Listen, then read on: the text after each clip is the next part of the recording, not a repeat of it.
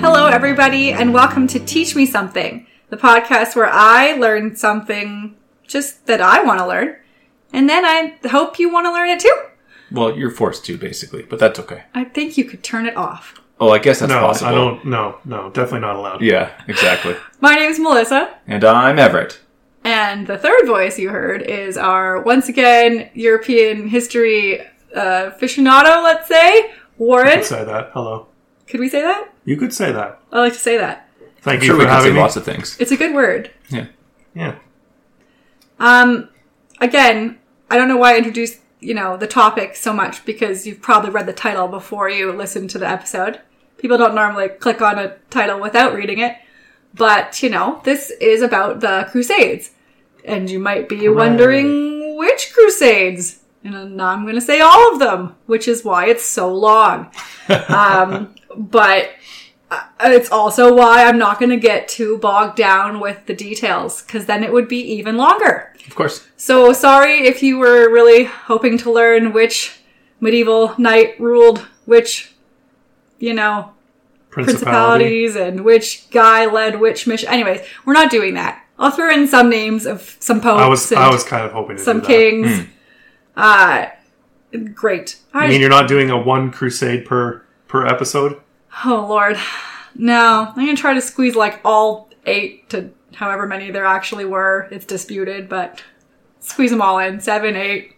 Are you doing the doing the one with the kids? Are Uh, you doing the children's crusade? the one that's doubtful if it even happened. Yes, that one. Yeah, I mean, I touch on it, but like I said, details are not uh, a plenty here. Well, fair enough. How about you teach me something? Okay. Okay. So if you just don't even know what crusades are, let's start there. Okay. It was a like bunch of military conflicts conducted by Christians between 11th, I mean, right at the end of the 11th century and into the 13th centuries. Um, I found other things saying they went later than that, but like I said, the number of crusades is quite hard to pin down, hard to define what's an official crusade. So we're just going to go with between the 11th and 13th centuries. Um, so generally, they're campaigns to the Holy Land, sponsored by the Pope, the papacy, against the Muslims. But that's just generally, because there were other crusades like to Spain. Those were still against the Muslims, though. Uh, some to southern Italy, Sicily, some to, you know, Eastern Europe to get the pagans. And, you know, there was some Oh, that, that were was just. the Baltic crusade, right? Uh, I think so, yeah. And Yeah. then some were just, you know, fought Those between Prussians.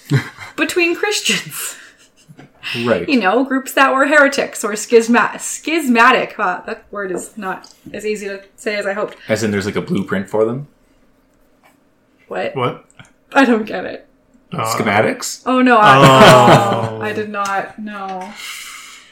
I was trying to say schism, but Oh. clearly I said it was schismatic. I know. said it terribly. Blueprint of how there's a divide. Yeah, it was Keep terrible. Yeah, yeah. Um, so Crusades were fought for many reasons, even though they mostly said it was, you know, to defend Christians and Christian lands. Um, obviously, that's not how any war ever actually goes. The stated objectives are not usually the only objectives, or is money even one of them? or even the main objectives. I, I would say money is always one of them, Oh, isn't okay. it? Yeah. Land. Yeah. land, money, all those things. Forgiveness of sins. Yeah. You know. Yeah. Yeah. Oh yeah. Okay. Fair enough. Um, so yeah, we'll start at the beginning, uh, of course, like I like to do, like most people like to do. it's true. Uh, let's talk about kind of the state of the. What's that director who never starts on the start of things? the director. Yeah, Well, there's, there's- like a there's- movie director that is famous for Oh. never starting at the beginning Uh, of things. Tarantino, oftentimes. yeah, yeah. So we're- we're not going to pull a Tarantino, is what you're saying? No, Okay. Okay. Fair enough. I'm not a good enough writer for that. I need things to be like laid out No in mentions a of feet in the podcast. Right. Say feet? yeah. I'm trying to think. I don't think so. No. Okay. Definitely No. not Tarantino then. Well, except when we did octopuses, because they're Yeah, octopode. we did that last time. well, but pod means feet, so that's all. That's about the closest we've gotten. Okay. Um, so I say say the state of the world, but I'm I'm not talking about the whole world. I'm not really Right. going to talk about you know much besides Europe and the Middle East and Sure. a little bit of Asia, but the state of the world. Uh, Europe. This is cut. So this is the 11th century right now, and Western Europe is starting to emerge uh, as a powerful part of the world, which they were not before. And um, they were kind of still lagging behind like the Mediterranean civilizations, though, like the Byzantines and the Islamic empires in the Middle East and North Africa. Um, so one of the reasons they were starting to be more powerful is that so they were very f- much all feudal territories before this, and so their power and resources weren't super centralized. Um, so like feudal, like you know, when there's serfs that have to pay a lord to work the land and all that stuff.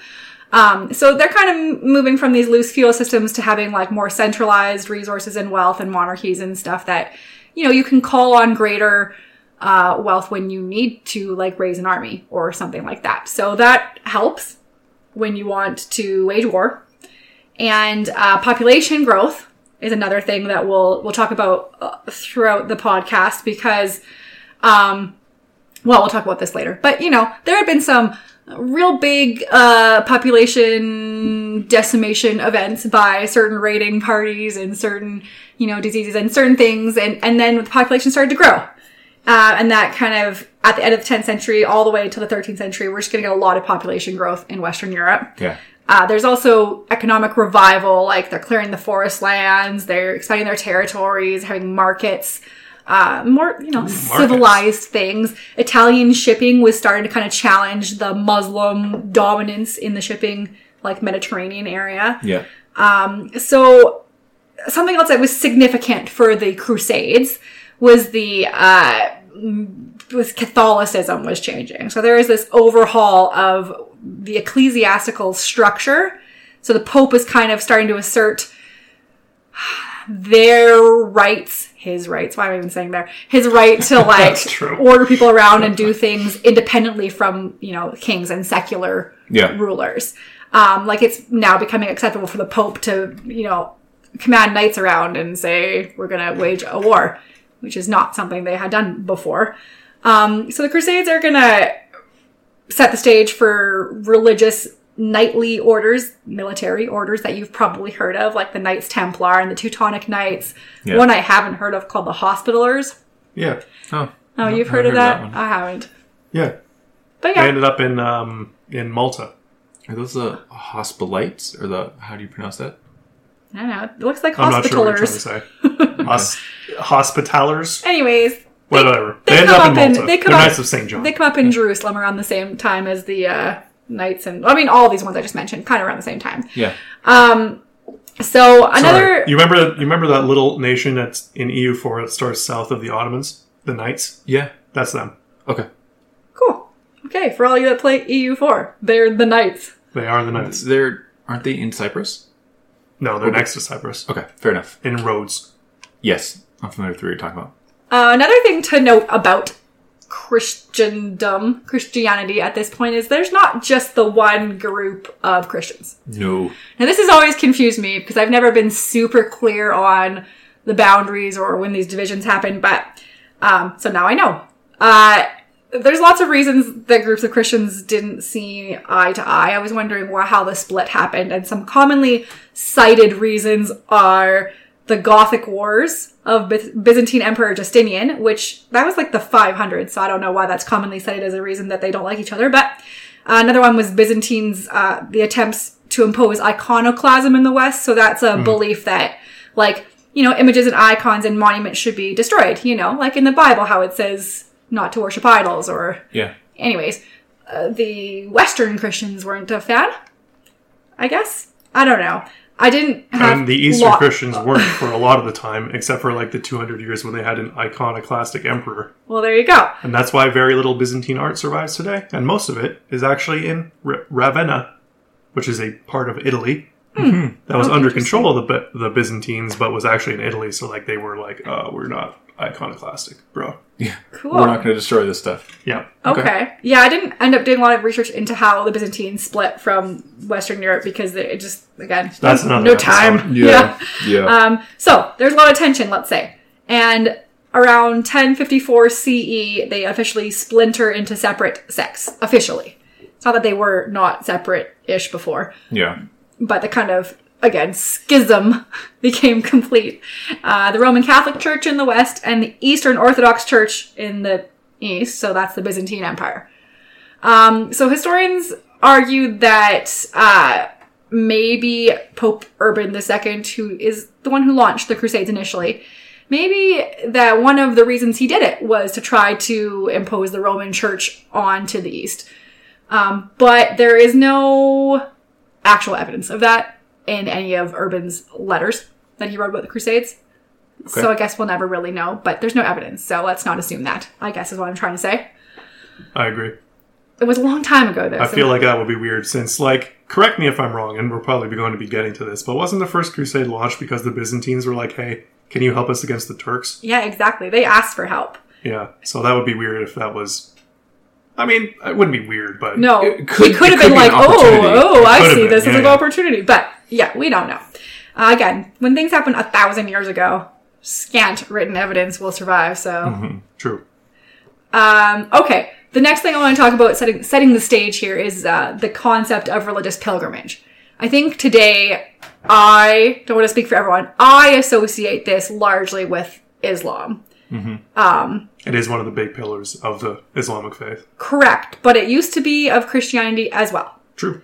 Um, so pilgrimage to any holy shrine. There was tons in Europe, but of course, you know, it won't surprise you that the big places to go are, you know, Jerusalem, the Holy Land Right. in Jerusalem. Yeah. Um, and it's you know an act of devotion. In this these times, it's starting to be like a penance, like a priest in confession. If you did something real bad, might be like, okay, part of your penance is not just say ten Hail Marys, but like go make a pilgrimage Go to Jerusalem. not just Jerusalem. There's lots of shrines in Europe, but yes, go make a pilgrimage to X, That or. Z shrine, and and you know, um, then you'll be forgiven. Uh, so the Holy Land had been part of the Roman Empire, and so the Byzantine Empire until the Islamic conquests. So that's seventh and eighth centuries CE, um, and they kind of they grew really quickly. So they kind of took over the Northwest Indian subcontinent, Central Asia, the Middle East, North Africa, Southern Italy, the Iberian Yeah. Peninsula, like all the way up to the Pyrenees. They were they were all over. Um, but there were a lot of times when even through those areas they took over, they would let Christians um, make their pilgrimage. There was no no issues. There were some caliphs that would take control and and change those relationships and cause cause issues. Like one caliph destroyed the Church of the Holy Sepulchre, which is the church in Jerusalem said to contain the tomb of Jesus Christ Okay. in those times at least that's what they said um, so that you can see how that would have been a big uh, uh, sticking point move. between the two Sure. um, Yeah. but then his successor allowed the byzantine empire to rebuild the church so um, so you know like I'm, I'm trying to say that pilgrimages by catholics continued usually throughout these times um, even interfaith marriages weren't uncommon in these areas between catholics and um, muslims Sure. uh, there was certain protections that the Islamic empires gave to pilgrims. Anyway, so uh, things were okay. And then came the Seljuk Turks. Hey, there we go. Um, so The Turks. The Se- well, the Seljuk Turks. There are lots the, of Turks, The, the first of the Turks that are which going is to be a what problem in confused Anatolia. me. Yeah. um, so the Seljuk Turks were originally an Asian horde. So like like the Huns before them, they you know made a lot of land gains into the west. Uh, this dynasty was founded by a Turkic warlord named Seljuk. Seljuk. Shockingly, they controlled much of what's called the Near East by the 11th century. Um, they had Persia, which is you know the capital of the Muslim world Yeah. in Baghdad there. And then that's when they kind of converted to Islam en masse after they kind of took over that area. Um, some historians I found called them the Muslim Huns. Okay. I still need Sure. to do an episode on Okay. the Huns. I'm confused. Like an Asian horde, as if that's like a thing. Like any Mm-hmm. group that comes out of Asia in a mass numbers is just an Asian horde, or is there a specific Well, I definition mean, for they that? No. they did it a few times. You know, Yeah. the Mongols. It was- Mongols were a good I Asian know, horde but, but why are they hordes and nowhere else is a horde? I don't know. because, like, they rode horses. I Yeah. Is that I what that think the- comes from? Well, I I don't know, but I think the implication is like horse cavalry, Okay. like Well- nomadic societies. The Noma- the nomadic Huns are on society, my list. Okay. the type of govern- governance that Yeah. they had because they were a nomadic society, and then yeah, the, the reliance on horses allowed them to actually travel great distances and actually control a great distance. Okay, that's Well, good plus to know. horse archers kick ass. Yeah, that's Um, No one knew what to do against horse archers. Horse archers. Yeah, so I don't want to gloss over like they did nothing. They were, you know, apparently pretty instrumental to creation of certain arts and music and like cool things. They did some cool things, but as far as we're concerned, all we have time for is we're going to talk about the Battle of Manzikert in 1071 because that is, you know, uh, the Crusades actually kind of kind of are going to lead lead from that. So it was fought in modern day Turkey between the Byzantine Emperor and the Seljuk Empire on August 26th.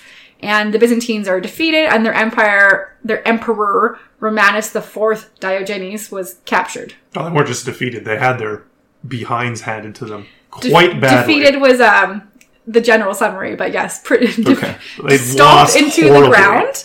Um, yeah, and so this is pretty disastrous for the the Byzantines. Um, civil conflicts, economic crises, uh, just like their their their borders were very vulnerable. I Um, mean, this was the battle that lost them Anatolia forever. Right. The next Oh, sentence really? says this led to the mass movement of Turks into central Anatolia. So by Okay. 1080, an area of 78,000 square kilometers, which is 30,000 square miles for the, you know, miles people out there, um, were kind of taken over by the Seljuks. I mean, if you think about like the borders of modern Turkey today, yeah. like in Anatolia and that little bit of Greece where uh, Istanbul is, like all of that part of Anatolia used to be like the heartland of the Byzantine Empire. Yeah. And they had had it for well, like 700, 800 years by this point as like the eastern half of the Roman Empire. Right. And now it's gone Right. forever.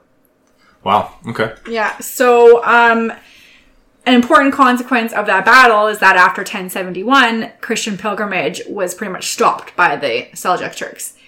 So that's an issue for Well, the and that, Christians. that's the major land path to get down to like the east or northeast African and Middle East areas where you're going to need a pilgrimage to. Otherwise, you're going to go what all the way through Spain and down through Tunis to get there. Like that's a Can't big well, Through, deviation. through different I Muslims. was gonna say Yeah. so that doesn't help. There, those are all areas controlled. Yeah, exactly. Anyways, so the Seljuks continue to expand southward. In 1085, they captured Antioch. Um, so Hmm. that was important because so the early church had five what are called sees. I don't know, im- big important centers. Antioch, Uh-huh. Alexandria, Rome, and Jerusalem. Nice, good job. Those are those are them. Um, so if you don't know geography very well, I had to look this up because I don't. Um, what that meant, though, is by being in Antioch, the Seljuks are now way too close to Constantinople, the Byzantine capital, makes sense. Yeah. and that made the Byzantines nervous. I don't remember. I looked up the exact distance, and I feel like I remember the miles for some reason, not kilometers. It was like 125 miles away. Those cities. I don't know something. Something Antioch? isn't it? I don't know. I, I Antioch don't know if I'm in, remembering like, something Syria. else. Today's Okay. Syria. Basically, it's on the coast. Okay. Like just kind of south of where Anatolia. Maybe by sailing? I don't know. I'm trying to remember why I read that number. Maybe it's not. Is that the That sailing seems distance? close. I don't know. I don't know. It's Either less way, close than Anatolia, it but too probably close. close. enough for comfort. I would say Too yeah. close. too close for comfort. Um, so the First Crusade. Let's talk about the First Crusade. So Byzantine Emperor, this now Emperor, obviously not the other guy who got captured, Alexius the First Comnenus. I don't know how you say any of these names. Comnenus is how it's spelled. Comnenus. I don't know. I don't know any Greek. Anyways, well, this is the Romanized version. Sure. Oh, okay. It's the exact same as the Greek version, except for there's U's on the end instead of O's. Instead of OS, it's US. Fair they enough. spell them both ways in all the sources, but it's, that's the only difference. And I also find it interesting that they like their emperors are like Alexius the First Comnenus, not Alexius Comnenus the First. That's not how they write it for the Byzantine empires. I don't know why. Um, so he used this conflict with you know saying, "Hey, no one can pilgrimage anymore," to appeal to the West for help. So he wrote to Pope Urban II, and he told all these stories about the Turkish atrocities against Christians. Some might have been made up, some might have been exaggerated. Who knows? Um, some sources say he offered to reunify the churches. Again, not cooperated. He just was trying to get some help. I don't know. So in July, He's sort of in a desperate place. exactly, he's going to say what he needs to say. So in July 1095, Urban Pope Urban um, is in France. He's he's from France. He goes to France and he's trying to recruit people to help. So the Council of Clermont is formed in November, and he gives a bunch of speeches to giant crowds um, of French nobles and clergy, and I guess some peasants were definitely there as well. And graphically details all these stories he's been told in the letters. Um, and he's suggesting war. He's suggesting they go to war and help. And that's uh, different. You know, that shift from the Vatican being not openly about war to all of a sudden a religious institution being like, let's do war. Um, so It's all the rage lately. so I was, you know, found one article saying, well, why did that happen? That's kind of a big shift. Jihad is the same basically as crusade. Yeah, it is the sure, same, holy war. like exactly. It means holy war, Yeah. and the Muslim jihad has been very successful. Yep. And so I think that the Pope, this article is insinuating the Pope found it easy to say, well, you know, they do it, and, yeah, if they're doing it. and, well, and look how look how well they're doing. Very well. Uh, so you know, let's let's whatever knight for Christ. Let's do this. Let's let's do the same thing. And so um, Pope Urban, you know, was I'm expecting knights and such to take up take up this this cry for for war, but it wasn't just knights. Um, it was like popular among the peasants as well, and it doesn't seem like that was especially desired by the church, but it happened I mean, nobody liked peasants back then. back then. not the Pope. Well, yeah. Especially not back then. okay, fair enough. Um, so I learned that those who were going to go, they agreed that they should wear a cross, which is literally why it's called taking up the cross when you go on like the Oh. Holy War. Okay. It makes sense, but I never had learned that before. Um, yeah. Mm-hmm. Interesting. Okay, so I want to talk first about the less than organized bands of peasants and such, uh, commonly known as the People's Crusade. Oh, Okay. yes. So the peasant population, as is the case often through history, was having some issues with drought and famine and disease and no social programs to speak of. Let's just be Yeah. clear about that. Um, so it seems that they're like the crusade gave them a way out, just like something to do, somewhere to go. Maybe someone would feed them. Yeah. And then another thing that was happening was this resurgence of a belief called millenarianism. Millenni- millenarianism. The word millennium's in there somewhere. Millenarianism. yep. So that's it. that's basically a belief that the end of the world is imminent. Oh. Okay. So this arose around the year 1000. Um, they expected an apocalypse around the years 1000 and then 1033. Did it happen? No answer for this. Okay. Um, I'm gonna guess no. Got um, I'm, I'm sure you can maybe guess why millenniarism. Because it happens every thousand years. No, that was the millennium of the birth and death of Jesus, 1000 and Oh. 1033. Okay. Okay, fair enough. Cool. Got it. I mean, according to the Bible, not like I'm, that's not like Yeah, a yeah. true fact. According to the Bible, this Yeah. is the yeah okay. Um, and so this idea, even though it didn't happen, presumably, um, continues throughout the 11th century, and in kind of the late 11th century. Uh, they had this belief of the last emperor was going to come along at the end of all things and lead the faithful to Jerusalem to await the second coming of Christ. And in the late 11th century, they've identified the king of the Franks, the final successor of Charlemagne, as this last emperor. Oh, that's very French of them. Shocking, right? And anyways, the last emperor must be the king of France. so oh, in 1095 and 1096, there were several astronomical events that the peasants considered divine blessing and a sign of either this millenniarism, mm-hmm. I hate this word, or just general God saying, go do this thing. Both, one or the other, you know? There's a meteor shower. There was lots of aurora, aurorae mm-hmm. everywhere. There was a lunar eclipse. There was a comet. Ooh, wow. So all lot of these things. celestial And so, Yeah. yeah, they were like, okay, God wants us to go. So they ended up with about 40,000 people, mostly unskilled fighters like women and children. So again, the Pope was like, no, don't do this. Hmm. Um, the most famous of these groups was brought together by a popular preacher called Peter, Peter the Hermit. Yes, that's the one. Peter the Hermit. He I love was dumb. He was very dumb, but he was not so evil as the next guy I'll talk about. So we'll talk about Peter the Hermit first. So they get to Constantinople after, you know, some of the sources say marching and some of the sources say pillaging through Hungary and Bulgaria.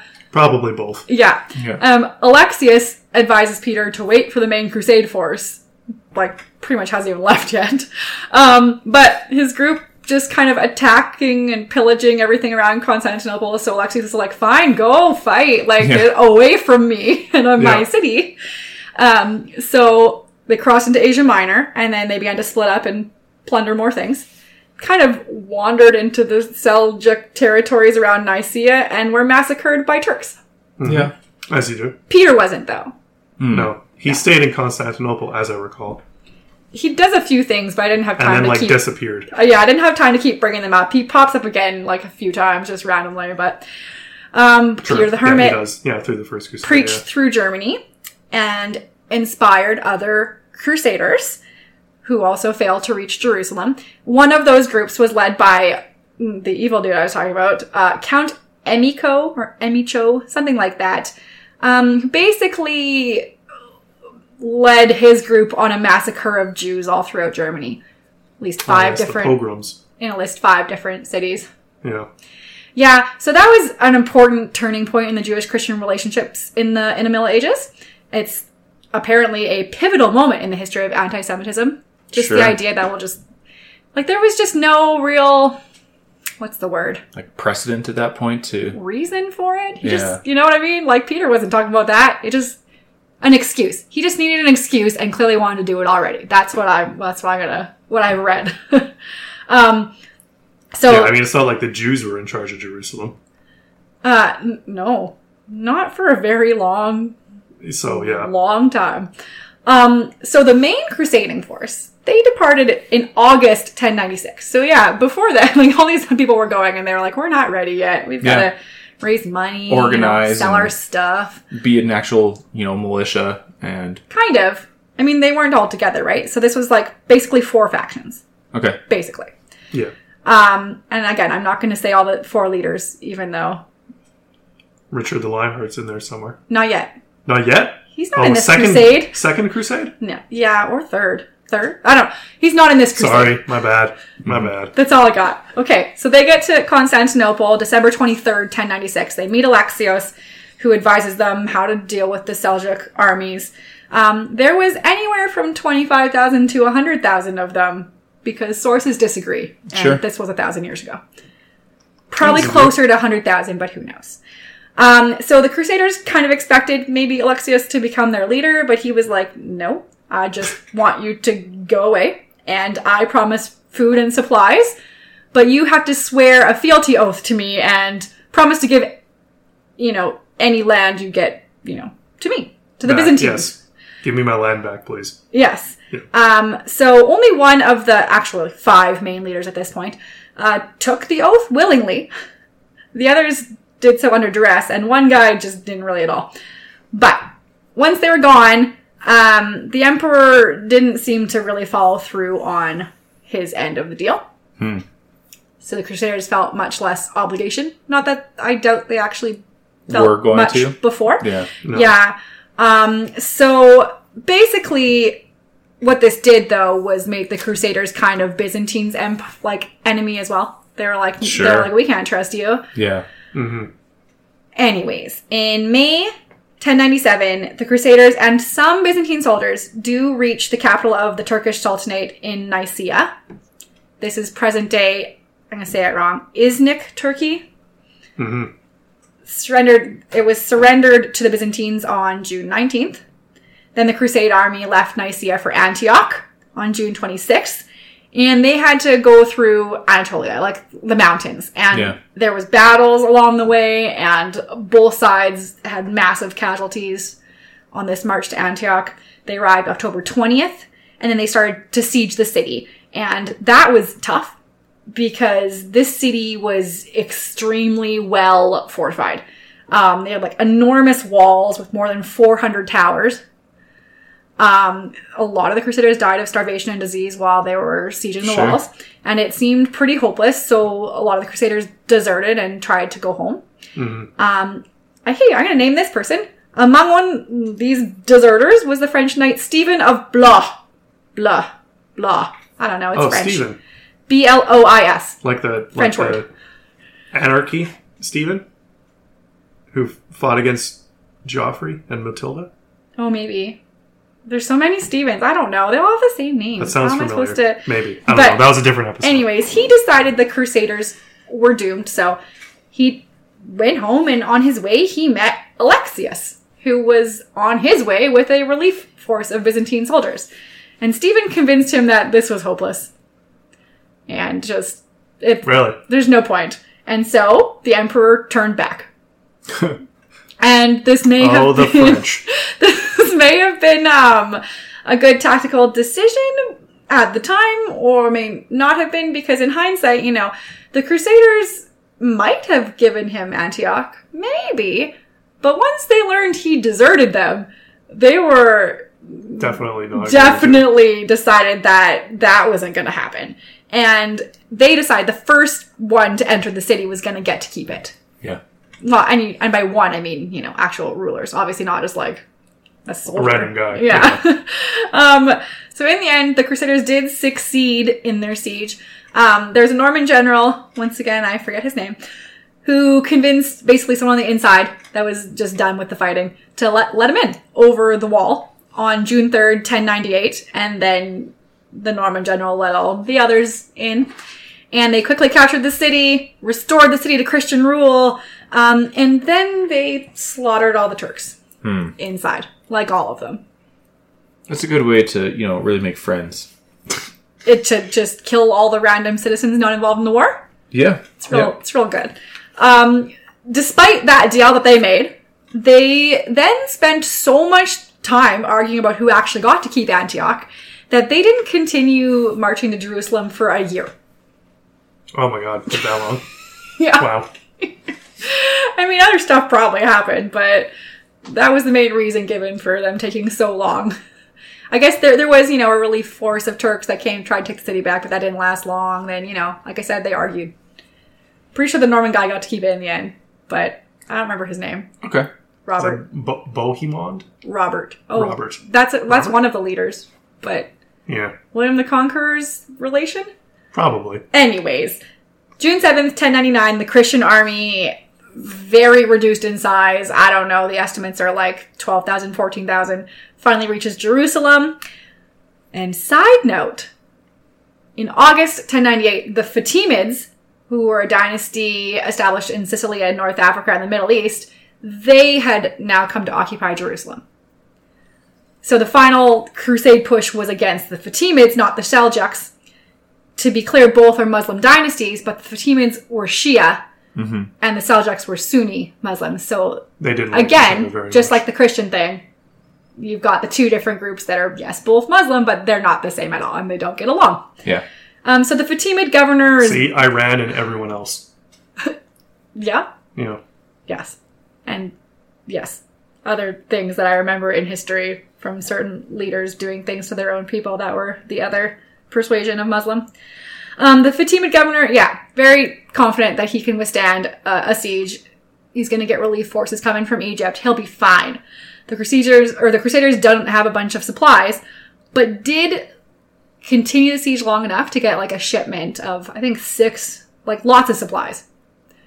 So That's good. Supplies are important. um, so they ended up winning the siege kind of due to siege towers that arrived in the middle of July. So on July 15th, the Muslim governor surrendered the tower, or in the Tower of David, and the siege leader promised protection. But, you know, his orders were disobeyed, let's just say. So hundreds, thousands, men, women, children, Muslim and Jewish all died because the Crusaders slaughtered everyone again. Well, they do it. They did what they knew. I mean, they'd already done it once. Well, That's what the, the. Crusaders apparently bragged. Quite true. apparently, don't know if this is actually true or apocryphal, that they, quote, rode in the blood of the infidels up to the knees of their horses. You know. Um, so then, most crusaders head home, you know. Jerusalem's ours, yay, bye. They leave. Some stayed to set up Christian run governments along the eastern coast of the Mediterranean Sea. Yeah. Um, the county of Edessa was set up a little earlier than in the story than this, but it was the first of the four so-called Crusader states. So their main job, among other things, was to kind of act as a buffer against Turkish expansion. Yep. Um, the other three, well, you probably know this, Warren. Do you know the other three besides Edessa? Well, the Principality of Antioch, the Kingdom of Jerusalem, and uh, Acre? Tyre? Tripoli. Oh, Tripoli. Hmm. The county of Tripoli.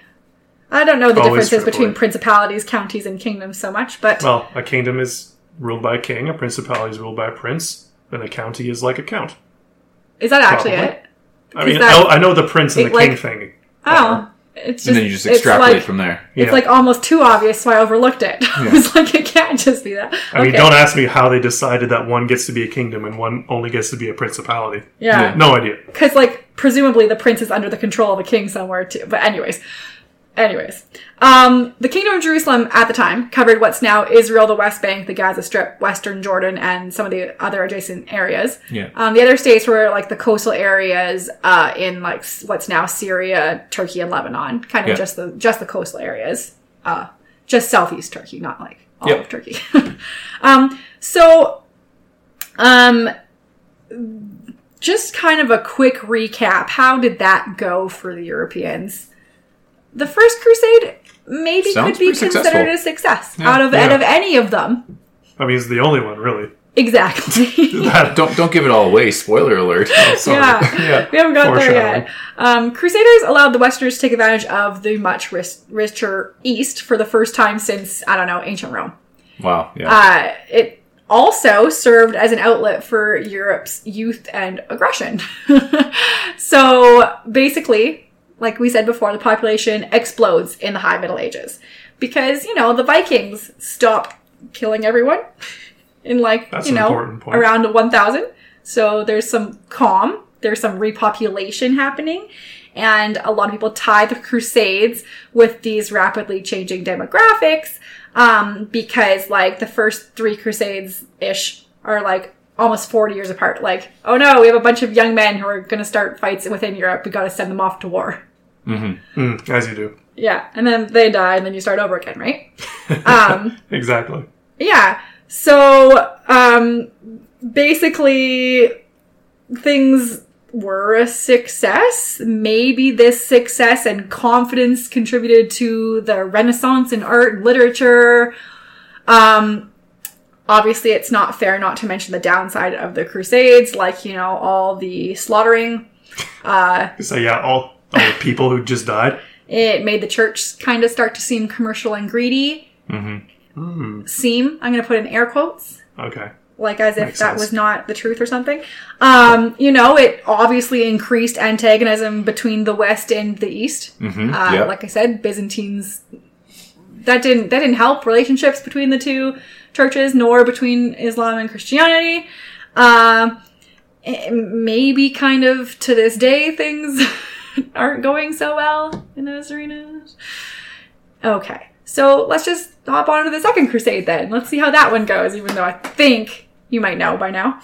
Um, in the decades following that first crusades, uh, eh, there were some kinder kind of rulers, but mostly people ruled with an iron fist and oppressed any religion that wasn't theirs, and hurt feelings do develop pretty quickly in this situation. Um, apparently, even the fellow Christians in these like uh, crusader states really started to dislike their rulers. Um, they what was like one quote devoted themselves to all kinds of debauchery and allowed their women folk to spend whole nights at wild parties. Oh, boy! They mixed with trashy people and drank the most delicious wines. Not the trashy people. Oh, yeah, this isn't how religious people are supposed to act. So, anyways, didn't last long. Around 1130, Muslim forces began, you know, succeeding in their jihad against the Christians again. Um, whom, you know, by the way, they called Franks. Mhm. That's, you know, where we get that from. Okay. So in 1144, the Seljuk Turks capture Edessa. Um, and Christians were like, "Uh oh, we maybe we need another crusade." So there was Saint Bernard of Clairvaux, who was the holiest man of the day, apparently, and he endorsed a new crusade and said, "Also, we shouldn't massacre the Jews this time." Everyone, by the way, That's a good point to make. and yeah, if you're influential, it's good to say these things, right? Probably not popular at the time, but a good point to make. So the Second Crusade is announced by Pope Eugene III. That name makes me giggle. I don't know why. Anyways, this was the first of the Crusades to be led by European kings. Um, Louis the Seventh. We're on, we're on the seventh, if you're keeping track. Louis the Seventh of France and Conrad the Third of Germany.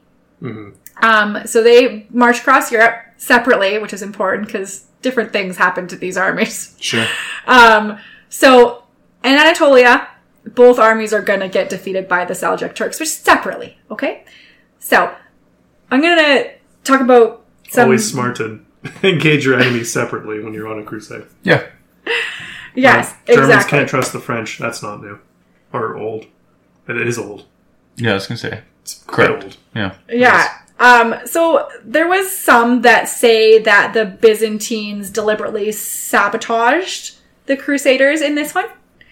Um, they they do say that. Oh goodness, Manuel the First Komnenos, another Komnenos, uh, secretly hindered the Crusaders' progress in Anatolia by deliberately ordering the Turks to attack them. I don't know how he can order them to attack. Anyways, um, but this is mostly claimed by Odo of Duil. Duil? I'm going with Duil. How do you spell that? Um, D E U I L. I have no idea how you say it. Huh. Um, and he, the Odo was very notoriously anti-Byzantine, so no one's quite sure you can really Sure. trust what he says about the Byzantines. It's probably propaganda because Emperor Manuel had really no political reason to do this. Um, so Louis and Conrad did successfully reach Jerusalem with very few troops uh, in 1148, and they attacked Damascus. They reached Jerusalem but attacked Damascus? Yeah. I don't know why. That's how it that's how it was put on the source. Okay. They reached Jerusalem and participated in 1148 in an ill-advised attack. I mean, Damascus On Damascus, in Syria. deal, so maybe they were just like loot. Maybe they just wanted some loot. Exactly. That, I'm going to kind of mention this at the end, but it seemed like people did kind of avoid taking the Holy Land even when they had the opportunity to take it. So I'm to guess that's what happened here. They got to Jerusalem and were like, I don't really want it. And then, because it's useless. This has already been plundered. Right. So they were defeated in a rather humiliating manner, and that just ends the Second Crusade. Womp womp. There was just nothing. Okay. um, but, but they did have a few successes in other parts of the world that were technically part of this crusade. So um, there was this combined force of about 13,000 troops that were like Flemish, Flemish, Frisian, Norman, English, Scottish, and German. okay. And on their way to the Holy Land, they stopped and helped a small Portuguese army capture Lisbon from the Moors. Oh, Yay. So that was one thing that Portugal. did go right. you go, Portugal. Yeah. um, okay, let's just talk about the Third Crusade because it's much more interesting than the Second Crusade. Okay. Yeah. Okay. So the Third Crusade started because of another turnover of power in the Middle East. So in Egypt, a new Muslim leader comes about named Saladin. And he recaptures Syria and most of the Holy Lands, including Jerusalem, in 1187. So Saladin um, was apparently a kind of honorable dude.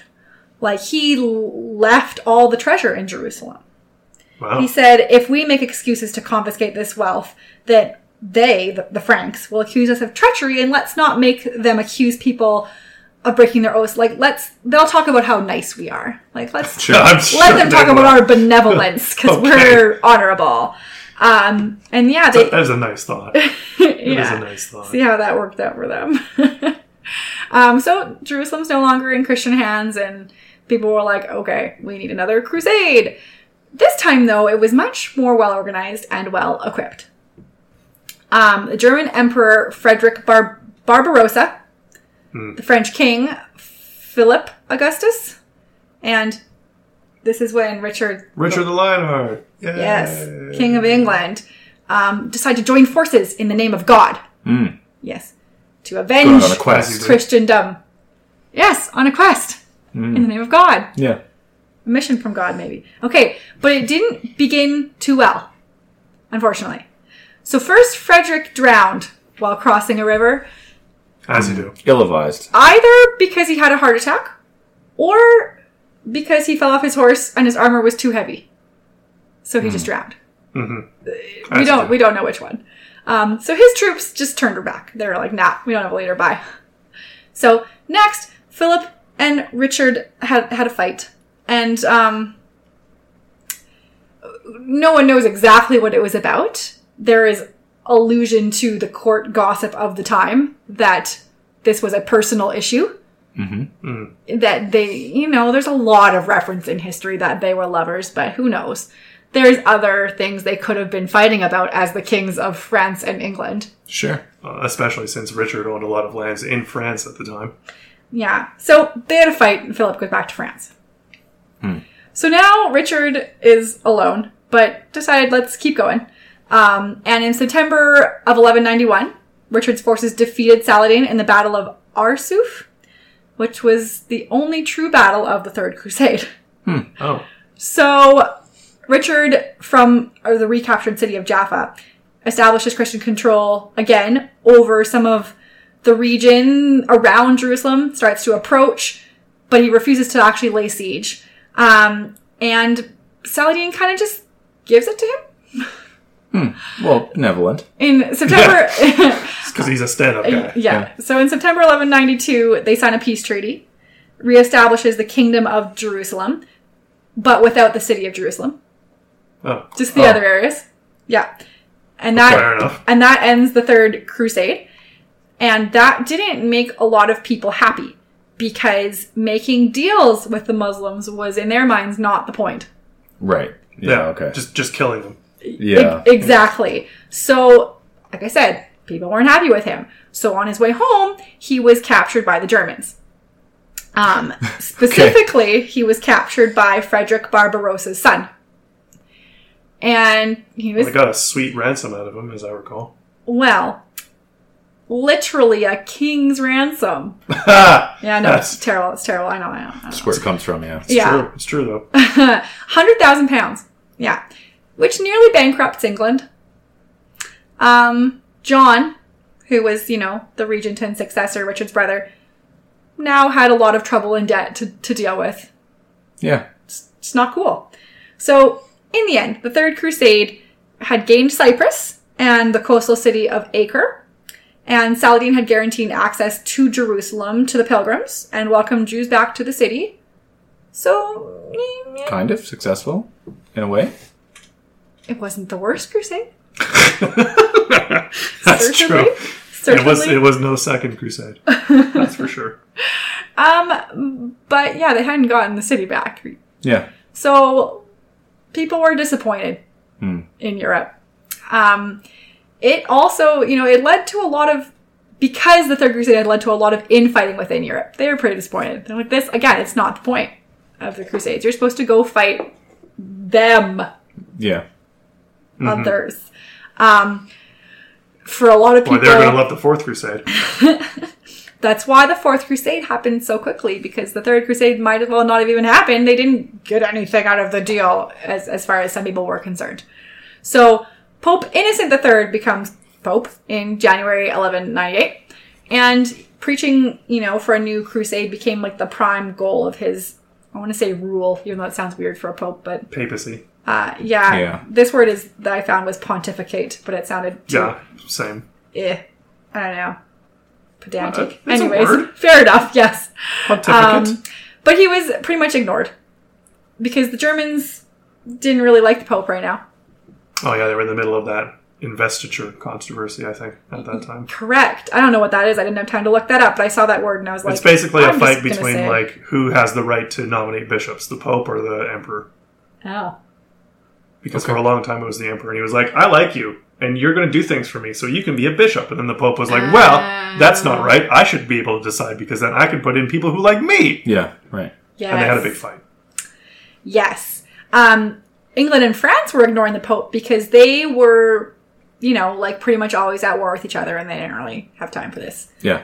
Uh, ain't nobody got time for that. So eventually, Amen. eventually, they get an army organized. Eventually. Um, they decide we're going to attack Egypt this time. That's Okay. the goal of our crusade. Egypt. Bold. And this time, we should not march through Anatolia. Yeah. Where are they gonna go then?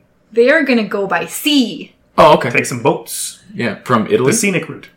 Uh, yes, but we'll get there in a second. First, I want to talk about Byzantium Okay, because they're having issues. sure.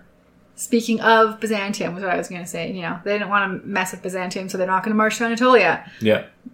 In 1195, there was a coup in Byzantium, which replaced Isaac II Angelos with his brother Alexius III Angelos. So, yeah. What happens when an empire emperor gets replaced in this empire is that you have the old one blinded and exiled because that's what you do when someone's treasonous. And I guess when you do a coup, the person you replaced is automatically treasonous. Sure. Well, Which is also, why I- you're you're not allowed to be emperor if you're blind. So if you blind the other guy, it means you can't go back. Well, that's not true. I mean, that's not what happened, but that's okay. I'll get to it. Was it blinded? Uh, I don't know. Maybe it's having your lips cut off. I don't know. I don't like know. that. But apparently, Isaac II had been a very incompetent ruler. He let the treasury dwindle, he outsourced their navy to the Venetians. Uh, but unfortunately, Alexius didn't do any better. He bankrupted the treasury completely and didn't look after any of the defenses or like relationships with allies or anything like that.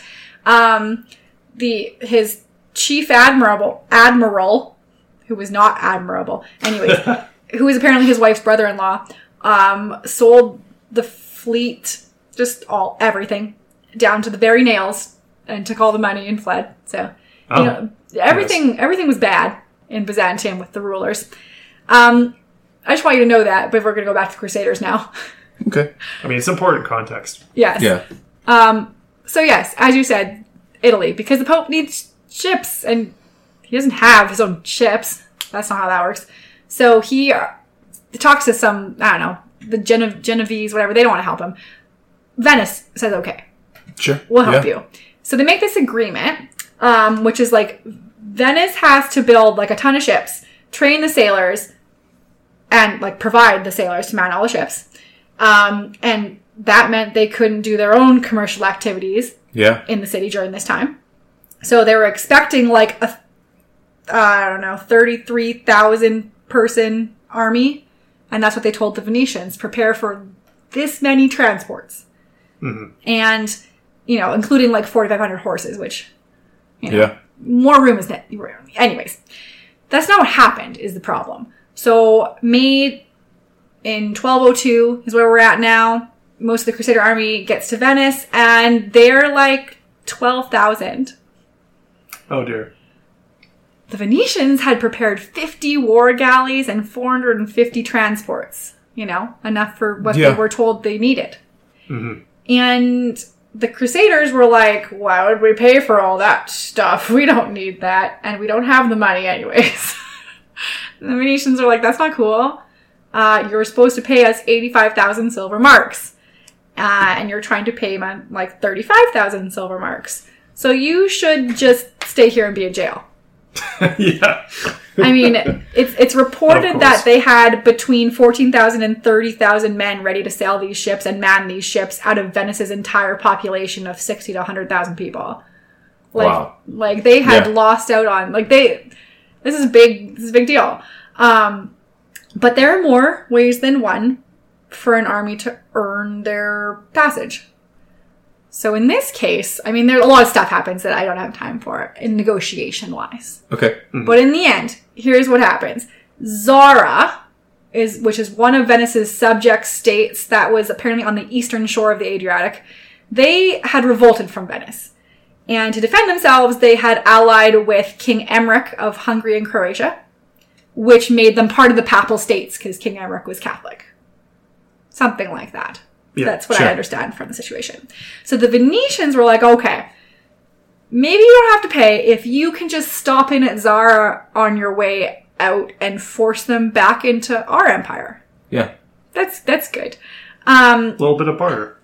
yeah. So seeing how King Emmerich had actually been a crusader in the Third Crusade, and Zara was, you know, like I said, a Catholic territory, this was not part of Pope Innocent's plan, and he was not a fan. Really? Shockingly, Yeah. yeah, this was the first time a Crusaders had attacked a Catholic state because that's not supposed to be the point. Yeah, so the Pope withdraws his support of the Crusade, withdraws any of the funding he was actually giving them, and that didn't stop them. So then he issues a writ of excommunication on all of them. So, you know, all their souls are condemned. Yeah. Too bad for them. Um, Harsh bud. But that didn't make any difference to the Crusaders. And it's thought that maybe the Crusade leaders just didn't actually tell any of the knights. Like they got this correspondence from the Pope and didn't tell anyone that they were excommunicated and their souls were down Hey, now. boss, what's that letter you got there? Nothing. right? Because they didn't want to, you know. Keep killing those the Serbs. Morale. Were they Serbs? I mean, it's by Serbia. Oh, I don't actually know. Okay. But it's by Serbia. Okay. So it I had would no not be idea. surprising if they were. okay. Um, anyways, they, they did what they were asked to. They delivered Zara back to the Venetians, and eventually the Pope just rescinded the excommunication order. He decided that the Crusaders were coerced by the Venetians, so he'll forgive them. Yeah. Uh, okay. So then, Always blame the Venetians, then by um, especially for what another long story I don't have time to tell. The Crusaders come across Alexius IV Angelus, who is the son of blinded and exiled Emperor Isaac II. So when his father was exiled, Alexius fled Byzantium and was staying with his brother-in-law, Philip of Swabia, Swabia, mm-hmm. king of Germany. I don't know why it's called Germany then. I'm I'm confused about that. It's that's a whole episode too. Okay. What is the kingdom of Germany? What is the Holy Roman Emperor? How are they different? Are they actually the same thing? Yeah. All right. That's that's very complicated. well, yeah. I don't even understand. if Alexius's brother-in-law was anyway king of Germany, it's everyone was related. It's so confusing.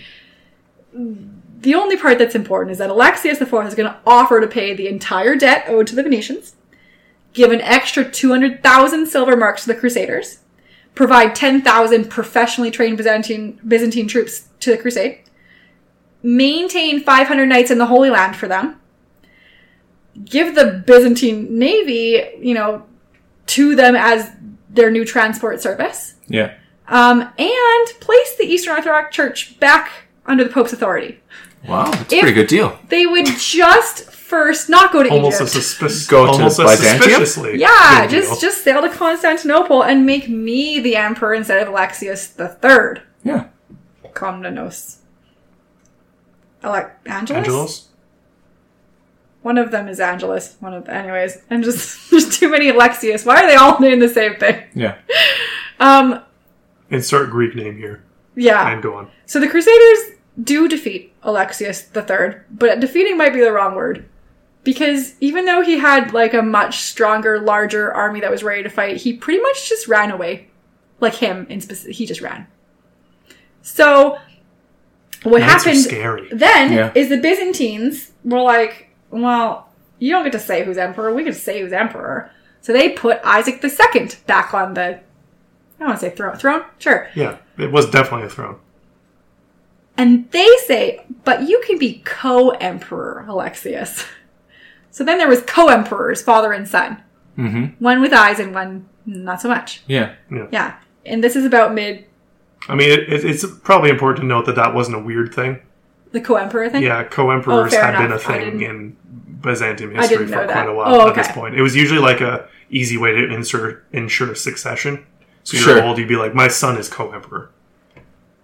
It's like Wouldn't he on the just job succeed training. anyways? Yeah, I was gonna say more like an intern. Wow. It's like an intern. I mean, you'd say that, but that would require people respecting the hereditary rule, which wasn't really always the case. Apparently, I did read that that they, were had a lot They didn't of- care so much in Byzantium. They're No, like, they- they you're not really qualified. I don't want you on the throne. So this Yeah. guy gets to lead now. Mm-hmm. Um. So yeah. Anyways, this is mid twelve oh three. Um, Alexius IV soon realizes his promises weren't going to be so easy to keep. Um, when Alexius III had run away, he took mo- lots, I don't want to say most, lots of the gold and jewels um, from the empire.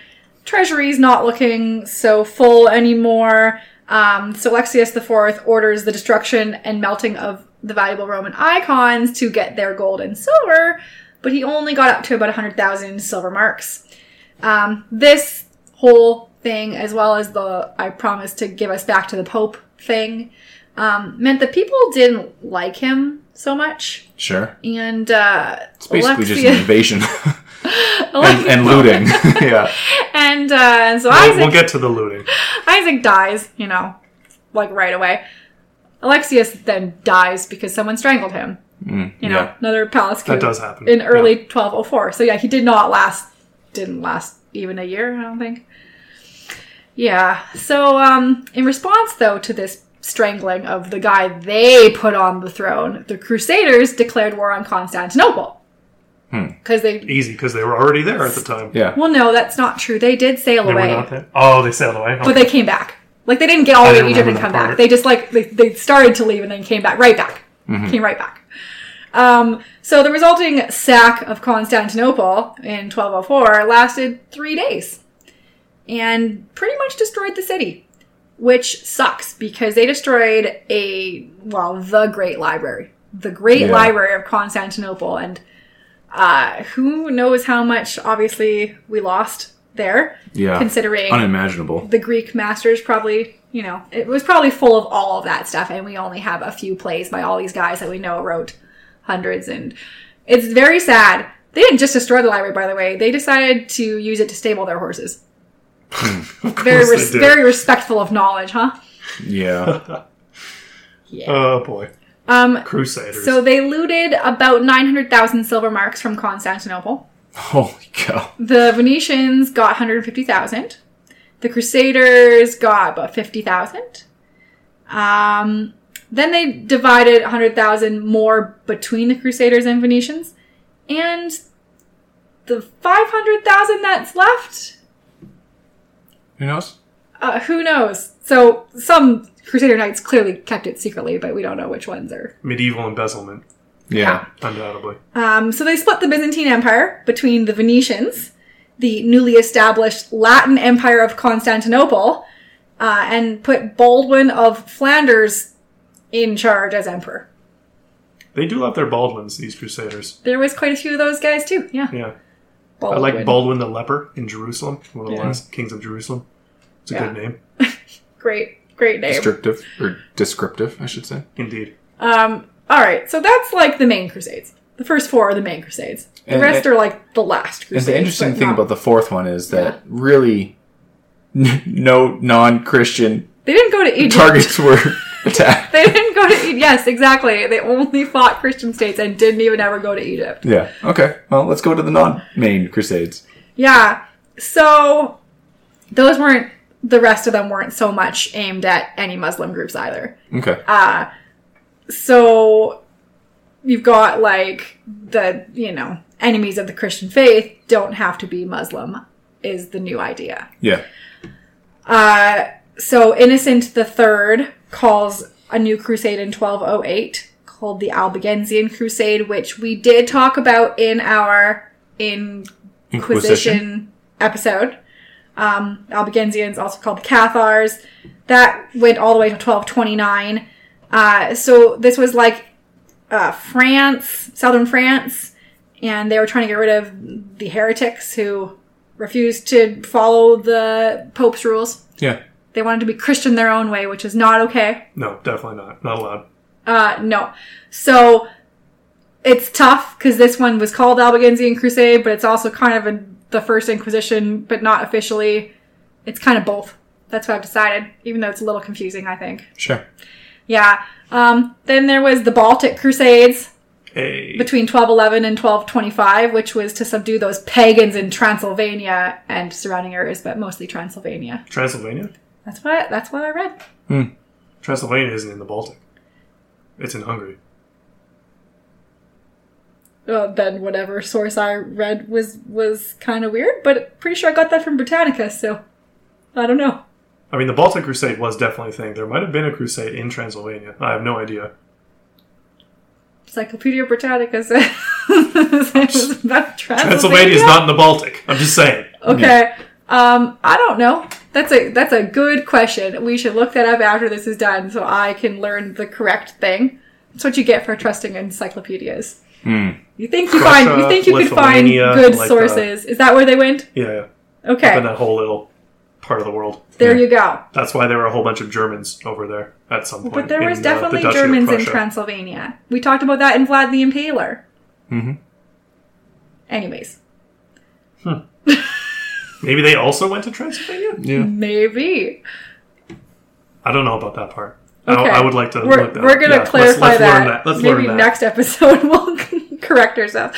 Okay, then there was a thing called the Children's Crusade. Maybe there was a thing Hmm. called that, but did it happen? I don't know. So in 1212, apparently thousands of children vowed to, you know, march to Jerusalem, and people don't regard it as like an actual crusade, but was it real and was it actually children? And either way, they didn't get to the Holy Land. That's not what happened. Um, so, They all died, as I recall. Well, not all of them, but a lot of them. well, here's what I If it really happened. here's what I have. Uh, I don't want to say figured out because maybe it's just wrong, but in spring 1212, the church was trying to recruit people to fight the you know Muslims in Spain, the Cathars, you know. Um, so volunteers that were not qualified were called the pueri by 13th century writers, and that's a Latin term that can mean children or you know boys. So people were like, okay, it's the children's crusade. But now, but historians actually think like, uh, pueri could have just meant like youthful, inexperienced, Bad fighters. poor landless peasants. Oh, yeah. Okay. They're socially small. Was was is the thinking? Okay. You know, socially unimportant, and that's why they use that term. And it wasn't actually children. Yeah. Um, but we do know that the Children's Crusade had kind of two main leaders. Stephen from Cloyes. Clo- oh, it's French, so it's probably Cloy. I don't know. Probably don't say the S part at the end if it's French. I don't know. It's it's on the Probably, yeah. Loire in central France. Yeah. And then in Germany, there was Nicholas of Cologne. Ah, Cologne. So Stephen was a shepherd, and maybe he was 12. Hmm. Maybe. Maybe. Um, and it said knows? that Saladin's capture of the True Cross in 1187 is what inspired the Children's Crusade because they needed to go to the Holy Land to recover the True Cross. Um, Philip II, though, of France, didn't support them, but he did take it seriously enough to like consult what was called the Paris Masters, so like learned men of the church. Okay. And, you know, that meant, again, he's taking it like he's a little worried that they were going to inspire some kind of civil unrest. Yeah. Um, and so they advised the king to, to command them to go home. So that's what they did. The end. Oh, nice. Um, And they all lived happily ever after. Well, hmm. so let's talk about Nicholas. So, like, he really, you know, like Joan of Arc was like, I am hearing God, talk to me. And thousands of people were following him, and they gather in Cologne in 1212 around Easter time. And they do march into Speyer in southwest Germany by July. And then they march south and cross the Alps which is obviously tough. And they were hungry and tired, and a lot of them died or turned back. And they get to northern Italy on August 20th. So they walked over 400 miles in one month. Um, wow. Like 650, 700 kilometers. Yeah, a, a lot. And most of them just kind of like made the walk all the way to Genoa and then s- stayed there. Sure. Yeah. So then there's the Fifth Italy is Crusade. nice. It's hard to leave Italy sometimes. yeah. Yeah. um, which was also put into motion by Pope Innocent III before he died in 1216. And the Crusaders were attacking Egypt for real this time. They did get to Egypt by land and sea. Um, and some articles say they were defeated by Saladin's nephew, Al Malik al Kamil, in 1221. But, like, I feel like defeated is maybe too strong of a term for what happened because it seems like they landed on the shores of the Nile right in time for the annual flood, got trapped in the high waters, and uh, just kind of were slaughtered just kind of because they were trapped. Like, Oh. defeated. It just seems like they were, like, not super smart because it's an annual flood and it's pretty clear when it's going to happen. But whatever, whatever. Uh, that was the Fifth Crusade. uh, in 1229, uh, then there's the Sixth Crusade. Emperor Frederick II basically um, transferred Jerusalem to back to the Crusaders' control by negotiating with Al Kamil. And then the peace treaty expires, and the Muslims regain control of Jerusalem. And so, Good negotiation. Yeah. so this is, and it had Okay. nothing to do, and nothing to do with the Pope. Actually, it wasn't sanctioned by the Pope. It wasn't called for by the Pope. So some people call it Frederick's Crusade. You know, so if it wasn't clear, this is Holy Roman Emperor Frederick Second. I, I don't know. I'm still Sure. confu- I'm still confused about this Holy Roman Emperor. Like, who is he? King is of he Germany this? Okay. Yeah. and Italy Oh, for a while okay. until Italy decided they had enough of that. Yeah. So um, the Pope at the time like refused to acknowledge it as a as a crusade, and because he you know negotiated again instead of instead of fighting, a bunch of people said that again that's not a crusade. So you, Yeah. you don't you You don't you didn't kill enough people. you don't count. And besides, they got it back when the peace treaty expired, so I, I refuse to acknowledge this as a crusade. So is this the Sixth Crusade? I don't know. Um, there was the Shepherd's Crusade of 1251, led by an elderly Hungarian. Yay. Um, so the Shepherd's Crusade, they, they were trying to rescue King Louis the Ninth. Okay. And did they? Well, so here's the thing. In 1249, Where were? Louis the Ninth went on a crusade, Oh, okay. leaving his mother Blanche, Blanche of Castile, Oh, yeah. to be the regent. Mhm. And Louis gets defeated and captured in Egypt at the Battle of Fariskur. Oh, they're going after Egypt again. Yeah, yeah, lots. And so the nobles and the peasants were all really sad because they loved the king and he was pious and he actually became a saint. This this guy, Oh, Saint. Louis. Louis. Yeah. How Um, original. I I can't believe he was captured by heathens. Uh, so Louis sent his brothers to France to, you know, I don't know, hopefully send someone back to save him. But um, it didn't seem to the people like anyone was trying to help Louis. Mhm. So they thought that they had to do it, I guess, is what this crusade was all about. Okay. Um, so, you know, this old Hungarian monk guy claimed he saw visions of the Virgin Mary and she ordered him to get an army together and rescue him, rescue the king. So, around Easter 1251, about 60,000 people were led by this old Hungarian dude, caused a bunch of disruption throughout France and began to attack the Jews. Of course. So they, Of course. they never really Did they went get Louis back? From the Jews. yeah, Right? of course. Europe? The next line was they never really went beyond northern France. Basically, Blanche ordered them all to, you know, disperse and rounded them up and excommunicated all of them. Um, Good job, guys. and the master guy was just was just killed. Yeah, so that wasn't really a great one either. Um, so this was more of a, a peasants' revolt in France, but again, it was called the Shepherd's Crusade. So who knows? Um, to be clear, in earlier crusades, the Pope said that you'd be forgiven of all your sins if you just went on a crusade. Wow. I don't think that that applied in this Okay. in these crusades. Got it. Sure. Rules of think it might engagement changed to, a bit. had to be yeah. like a Pope approved crusade for this whole forgiveness from anything that you've done if you just go kill people for me thing. Yeah. I'll forgive you for a murder you did here if you go murder over there. Um, so Because it's pious murder. yeah. Yeah. So I kind of mentioned it, but that covers the seventh crusade as well. Maybe the seventh. I don't know. It's super confusing the numbers because Louis Louis goes to try to take Egypt and Doesn't. just is bad and gets captured. You know what would have Um, been more effective than like 60,000 peasants? A bunch of money. Yeah. They would have probably taken a ransom for that. I bet they would have. Yeah. I- Yeah. They probably ended up doing that if he ever got out of prison. I don't know. So, um, as the Crusaders were struggling along in these in these new endeavors, a new dynasty called the Maml- Mamluks, oh, the Mamluks. Yeah. who were descended from former slaves of the Islamic Empire, they take power in Egypt. So, in 1260, Mamluk forces in Palestine halted the Mo- advance of the Mongols, who I'm sure you you know Genghis Khan, Yeah. those guys, um, and their sultan, Sultan Baybars, um, kind of demolished Antioch in 1968. So 1968. um that was the wrong number. 1268 Okay. would be there we go. uh, would be a more gonna be believable That's a bit late. would be a more I did not realize number. the Mamluks were still around in 1968. So then that's why the Eighth Crusade happens in 1270.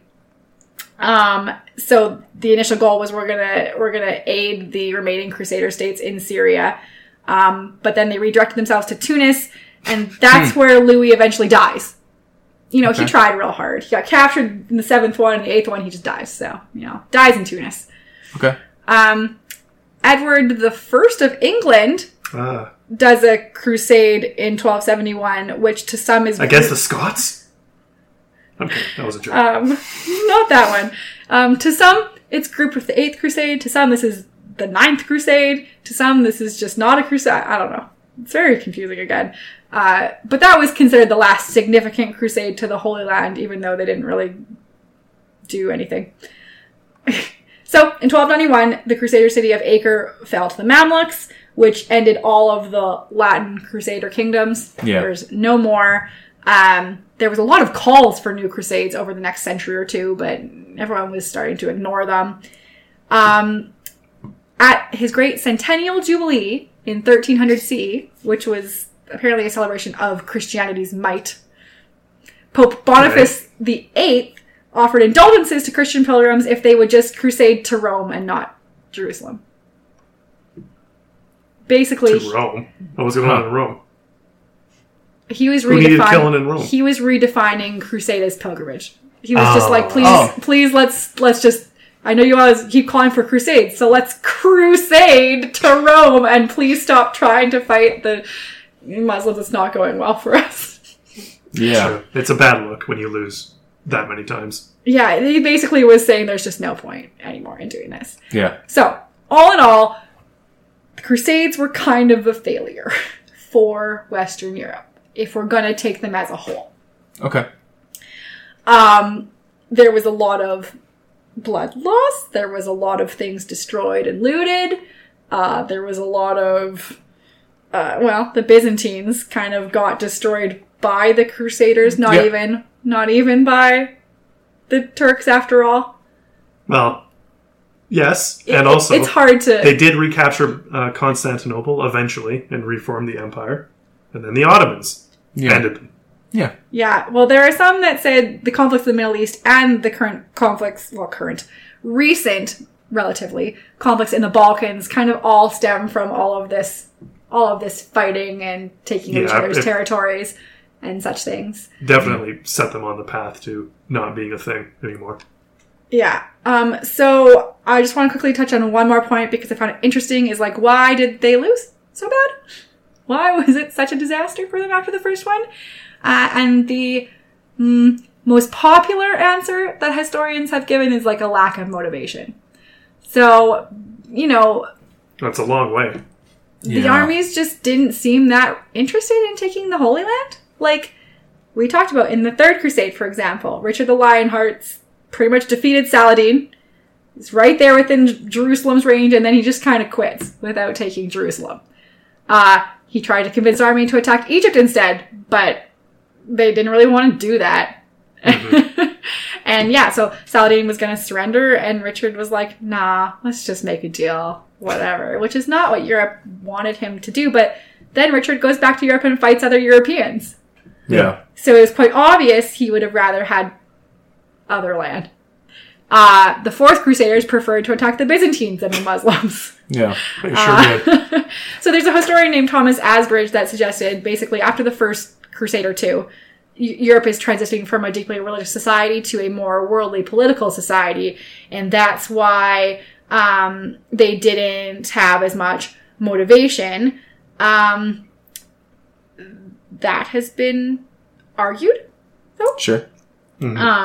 That other historians say he's wrong uh, because the lack of motivation is better explained by the fact that this perceived threat of the Turks had kind of passed. So this guy named Thomas Madden instead argues that the first crusade was seen as a defensive counterattack. Uh, and it was easy to sell it to the people as that because over the prior three centuries, two thirds of the territories that had been under Christian political rule had then come under Muslim rule. Right. Oh yeah, there we go. That's where I wrote it, including the conquest of Spain and Turkish control to within 125 miles of Constantinople. That's 125 miles. Maybe Antioch Oh, yeah. but they had gotten to within 125 Yeah, definitely. miles of Yeah, yeah. Constantinople. So that's again way too close. Um, but by the end of the Third Crusade, it's been like two centuries since there's been any Islamic expansion into Christian lands. Um, Spain had been mostly reclaimed by then. So it was hard to sell this as a defense of Christendom. And Yeah. people didn't care so much anymore about that. That's Um, point. and another factor in the lack of motivation is money, you know, such is life. It's important to remember, this historian says, pretty much everyone in the Middle Ages uh, was poor.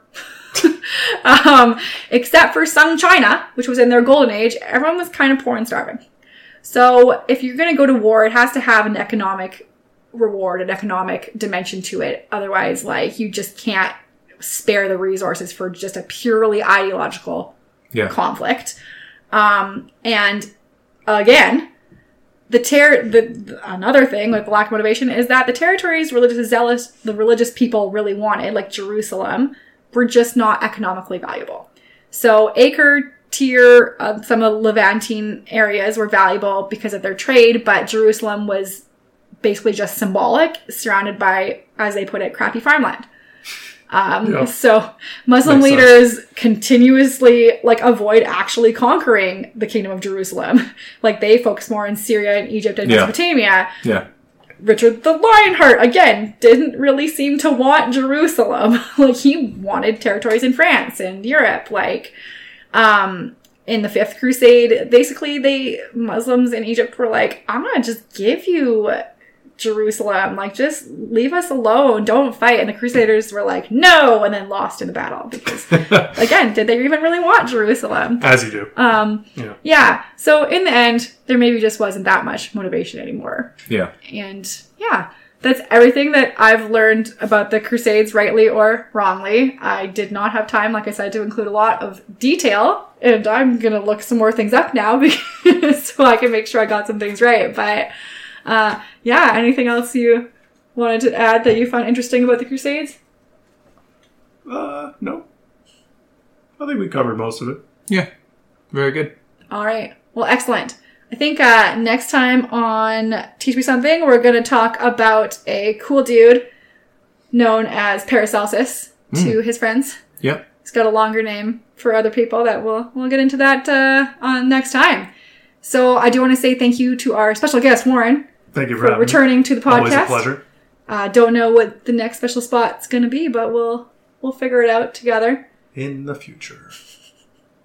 Thank you, everybody, for listening to this episode of Teach Me Something. Uh, once again, I'm Melissa, And I'm Everett. and I hope you learned something new.